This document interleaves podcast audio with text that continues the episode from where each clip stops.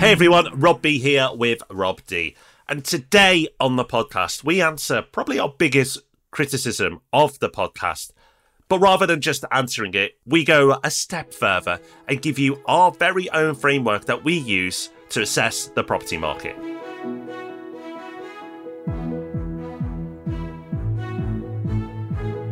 Thank you for joining us on the Property Podcast. For over 10 years now, we've been sharing what we learn from operating in the property market all day, every day. If this is your first episode and you're not subscribed yet, then hopefully by the end we'll have convinced you to put that right. So on Apple Podcasts, hit the little plus button. On Spotify, hit follow and join tens of thousands of other investors and making sure you never miss an episode. It's time for our news story of the week now. And the biggest news story that we have to cover this week is the Bank of England have moved up interest rates again up 0.25 percentage points to 4.5% in total. Now, it is a big news story because it impacts us all as property investors and impacts us on a day to day level as well. But it wasn't shocking news because it was expected, Rob. So everyone who semi follows what's happening around interest rates expected this.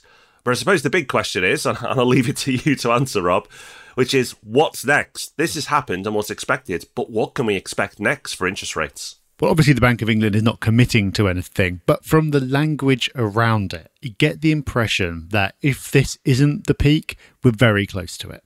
So, when the Bank of England and the Fed make an announcement about this, there's kind of two parts to it. There's the thing that they do, and then there's the commentary around it. And normally, the thing that they do, like you've said, is already anticipated. People have got a good sense of what the move's going to be. So then you start watching what they actually say around it to try to pick up hints about what comes next. And in this case, it's sounding like they're not going to want to do much more. Of course, the reason they are putting up rates so much is to counter inflation, which is remaining higher for longer than they anticipated. But over the next couple of months, we are going to see inflation come down quite significantly, purely because of the way it's calculated. What happened a year ago makes a difference to the annualized figure. So we are going to see it come down. And they might consider that once it's looking a little bit less scary, they can then just kind of leave things as they are. So my bet would be if this is not the peak, then there's probably only one more quarter of a percentage point rise in there. But that is just my opinion, and I've been wrong plenty of times before. But Rob, of course, the reason we're interested in this as investors is because of mortgage rates. And of course, as a result of this, variable rates will have gone up. Fixed rates hanging out pretty much where they are, again, because it was expected. The pattern for the last few months has been fixed rates dropping. Over the last few weeks, that hasn't been happening. They've just been pretty much stuck where they are because of inflation remaining higher than expected and moves like this and this anticipated move from the Bank of England.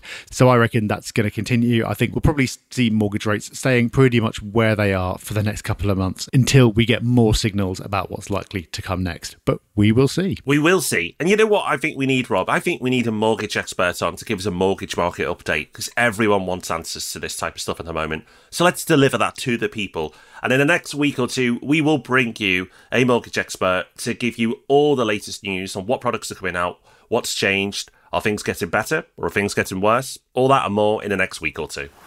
Just quickly, the Renters Reform Bill, which we've been waiting for for literally years, was finally introduced to Parliament yesterday. We didn't have time to cover it in this episode, but make sure you join us next week, where we'll be dedicating the whole episode to what's in there and what it means for you. Also, if you're a subscriber to our free newsletter, Property Pulse, we'll be covering it tomorrow morning, so keep an eye on your inbox. And if you're not, then put that right. Just go to propertyhub.net slash pulse to sign up. Before we get into the episode, a little public service announcement. We found out the other day that there are people on Instagram posing as both me and Rob B and sending DMs to people asking for money or to get involved in crypto schemes. It's not us. Thank you to all the people who let us know. Luckily, you were aware and you spotted it, but these are really convincing scams. They've cloned all my content, and so it's quite hard to tell. And perhaps the most distressing part of all is they've got more followers than I have. But you do have to be really careful out there. It's not just us. There are scammers out there posing as all kinds of semi public figures. So do be really careful. And if you get contacted by someone pretending to be us or anyone else, do please report the profile. We are extremely lucky to have an amazingly supportive audience for this podcast. But when we do get criticism, which is fine because everyone does, it tends to be focused around the fact that we spend so much time talking about how it's a good time to buy. And you know what? That cynicism is completely understandable. It's called the Property Podcast. We've got a property business. Obviously, we're always going to be pumping property for our own advantage. But while I don't think it's worth trying to change the minds of any cynics, we were thinking about this and realized, well, you know what? Why do we do that? Well, it's because it almost always is a good time to buy. We've identified five reasons for that. I think running through them gives you a really useful perspective on how to think about property and how and when you make your acquisitions and what it can do for you. So we'll run through those reasons now. We will. And I think this episode is really going to help investors who get a bit nervous sometimes. You know, when there's market news out there and you're like, oh, am I doing the right thing? Is property doomed? By going through this framework, it helps you understand how we see the market. And I'm sure by the end, you're going to feel a lot more confident about your investment journey because it'll just give you a different way of thinking. And let's start with the first reason why we often talk so positively about property. And that's, I feel, like a public duty to counter the media because we are far more vocal when the media is negative, because that is usually one of the better times. If you think about it, over the last five years, there has been some extreme negativity around the property market. But then you look at what property prices have done over the last five years, they've done quite well. So you've had the mainstream media consistently tell you the things are doomed for the property market and the wider world, yet we're still all here and the property market's still ticking along nicely. And that's great, but if you'd followed the media, held back from investing because they scared you off, then you would have cost yourself money because you would have cost yourself an increase in capital growth, which has occurred over the last five years, and you would have collected the rental income from those properties that you didn't buy. So we feel so passionate about trying to educate beyond the headlines, talk about what's really happening. And when the media is super negative, we will assess the situation and give you often a different point of view. But we actually started talking about the market cooling in quarter two, 2022. And why is that point in time important? Well, that's when the market was starting to boom and was starting to kick on. And the media was backing that up, being in full frenzy. There was talks of property prices going up at a rapid rate, people putting offers in without even viewing properties.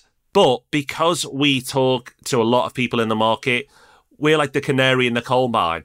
And we felt the market was cooling at that point, and we gave you that information. So again, we were counted the noise from the media, but whereas it was saying, hey, everything's kicking on right now, we said that's not how we're seeing it. We're seeing things cool down a little. So, reason one is countering the media. That alone is enough for me to keep speaking out and telling you what we hear because I feel so many people are punished by being led the wrong way. But we do have four other reasons. Yeah, we do. And the second one is that there are better times and worse times to buy, but there are very few bad times to buy. And I think a mistake is that people feel like they have to pick the perfect time. And we'll talk about that a bit more later. We've got a really interesting example. So take that kind of COVID period that we were just talking about. So the market had opened up again after the literal shutdown where you it was illegal to even go and view a property. It opened up again, people getting very excited and sort of taking you through to mid 2022 when the market started cooling again.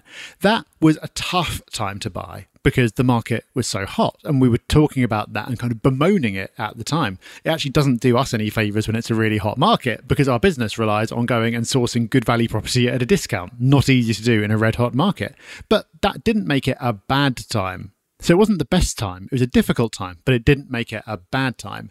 The only actual bad time to buy is when there's an actual bubble, which is not necessarily the same as what the media calls one. Interestingly, when there actually is a bubble, the media is normally not calling it one, but they call lots of other things bubbles instead. And how often does it happen? Well, roughly once every 18 years. So that is a big, big buying window. So, undisputably, there are better times and worse times, but very few bad times especially, Rob, when you pair that with our third reason, which is that it's often a good time to buy somewhere. It is. Long-time listeners to the podcast will know we've talked about different areas since we started recording. So, from 2013 to 2016, London and the Southeast was the place to buy. It was absolutely booming. It was going great guns. And actually, we started to talk the market down a little in 2015 and 2016. Probably went a little bit too early on that, but we were still learning our craft. An area we were early on though and got right, and many people have benefited because of that, is we started to talk up Manchester because from 2016 onwards, Manchester pretty much has been the major city to invest in. And London has not done that good at all since 2016. In fact, it's been one of the worst performing areas. And even today, Manchester is still doing really well. But there are other areas coming into play, and we talk about those regularly now on the podcast, particularly on our YouTube channel. So make sure you check out our YouTube channel if you haven't already. Search for Property Hub UK. So, what should you take from this? Well, by being geographically agnostic, your buying window is bigger. Not being emotionally attached to one area and only ever buying there will really help you. If you're open to investing in London at certain times, or maybe Greater Manchester, Nottingham, Newcastle, even at different times, means that you can cherry pick the areas, pick the areas that look like they're the best right now, and enhance your gains. So if you only ever invested in London, it's been a rough market for you for the last seven years. But if you've been adaptable and moved around, you've done great over the last seven years. So the message is there's often a good time to buy somewhere in the country. You might not know it, but in the background to this podcast, we run a business called Property Hub Invest that helps investors build portfolios.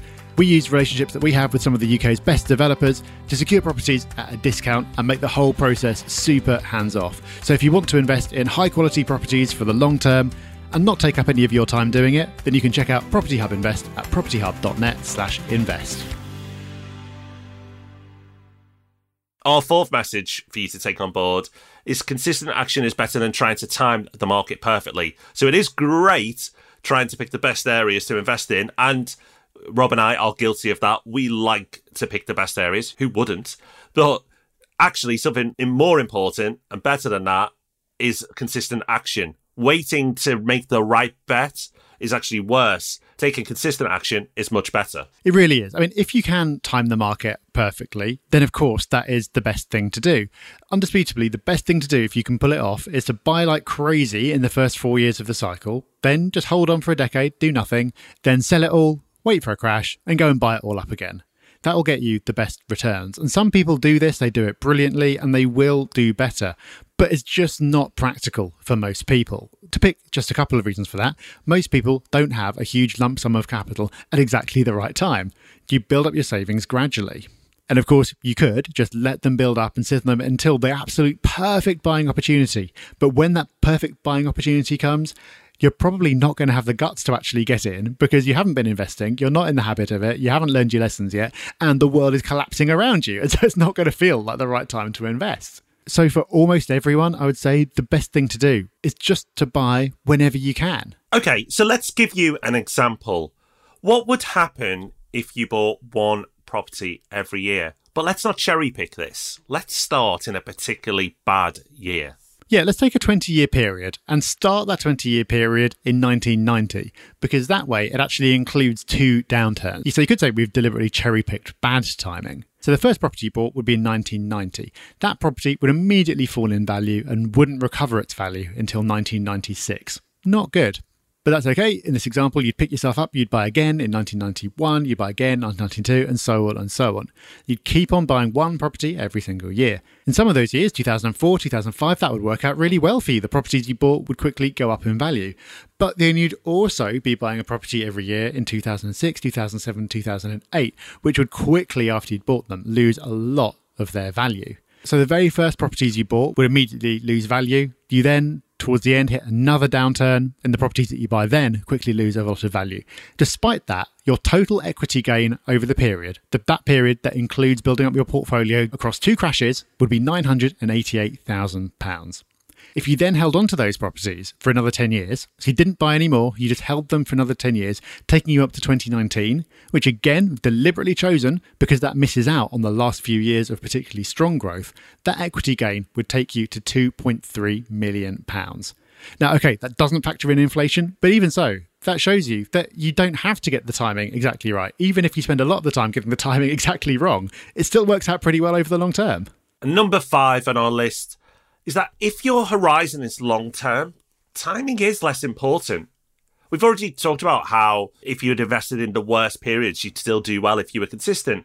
But even if you'd purchased in the worst years, in the years that the property market did crash, if you do hold for the long term, then you're fine because eventually prices recover and then go on to push beyond their previous peaks, their previous highs. I think that's one of the core reasons why so many of us believe in property investment because we know as investors that over the long term, property does well in the UK.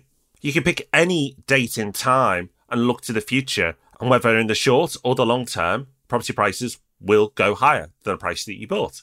And you get your rental income that whole time as well. And that's not it. You've also got inflation impacting your portfolio over the long term. We talk about this on the podcast a lot, but inflation erodes the value of your debt, the value of your mortgages.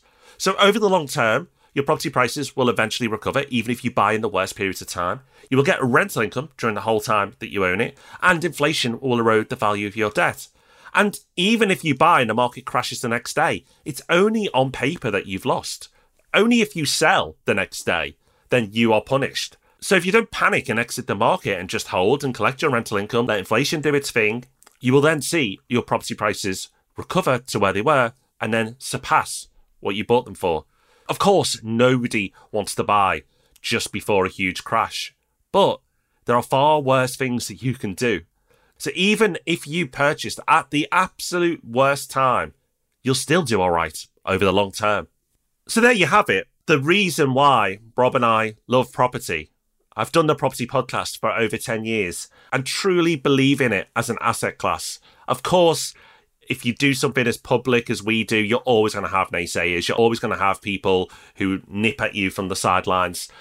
But at least you know now why we believe what we believe. At least you understand our framework for thinking about our investments and why we're so passionate about property. And most importantly, hopefully now you're just as confident as we are because you understand our mental models and how we approach the property market and how we see it as an investment asset class. And when you invest with confidence, the whole process becomes so much more enjoyable. So hopefully this has worked for you. And if it has, please do share it with others who get nervous, who may have started but are wobbling or haven't even got started yet because they're constantly listening to the media. Share the pod with them, help them understand what is happening out there, and then they too can enjoy the benefits that property investment brings. We always like to leave you with a little bit extra at the end of the show in the form of Hub Extra, where we give you a little resource, tip, tool, something that we hope will make your life a little bit better. And this week, I'm pleased to announce that I've reached a whole new level of geekiness. I now have a favourite scanner app, which makes me feel really happy. I've spoken in the past about how the scanning that's built into notes on iPhone is really good. But I felt the need this week to go out and find something even better because I hate receiving stuff on paper. I genuinely hate it. I wish nothing ever came through my postbox, but it does. And when it does, I want to eliminate it from my life as quickly as possible. And so the tool that I found to help me do that is called Scanner Pro. What this does that's really cool is it allows you to have workflows off the back of it. So, first of all, it can rename the document. So, it can rename that with the date and time, for example then it can upload it automatically to a whole series of destinations. So it can set it to iCloud or Dropbox, or in my case, Google Drive, and you can specify the folder that it goes into. So, what this means, especially if you then set up a shortcut for this with Apple Shortcuts, which we talked about before, is you can do one tap to open the scanner, another tap to actually take the scan, and then when you confirm, it then automatically renames it and sends it to the correct folder, which means my PA can then pick it up from there and do whatever needs to be done. And I can shred that piece of paper and pretend it never existed. So if you are looking for the fastest way to process paper, this is the best I found. It's called Scanner Pro. It's not free, there's a free trial. You have to pay for it. So if you're not irrationally bothered by this stuff as I am, it's probably not worth it. But if you are, then it's a really cool tool. Love it, Rob. Luckily, you have a partner in crime when it comes to geekiness, so I will definitely be checking that one out. And you should be checking us out on Tuesday when we are back with Ask Rob and Rob. And of course, we'll be back next Thursday with the pod. So until then, take care, have fun. Bye bye. Bye bye.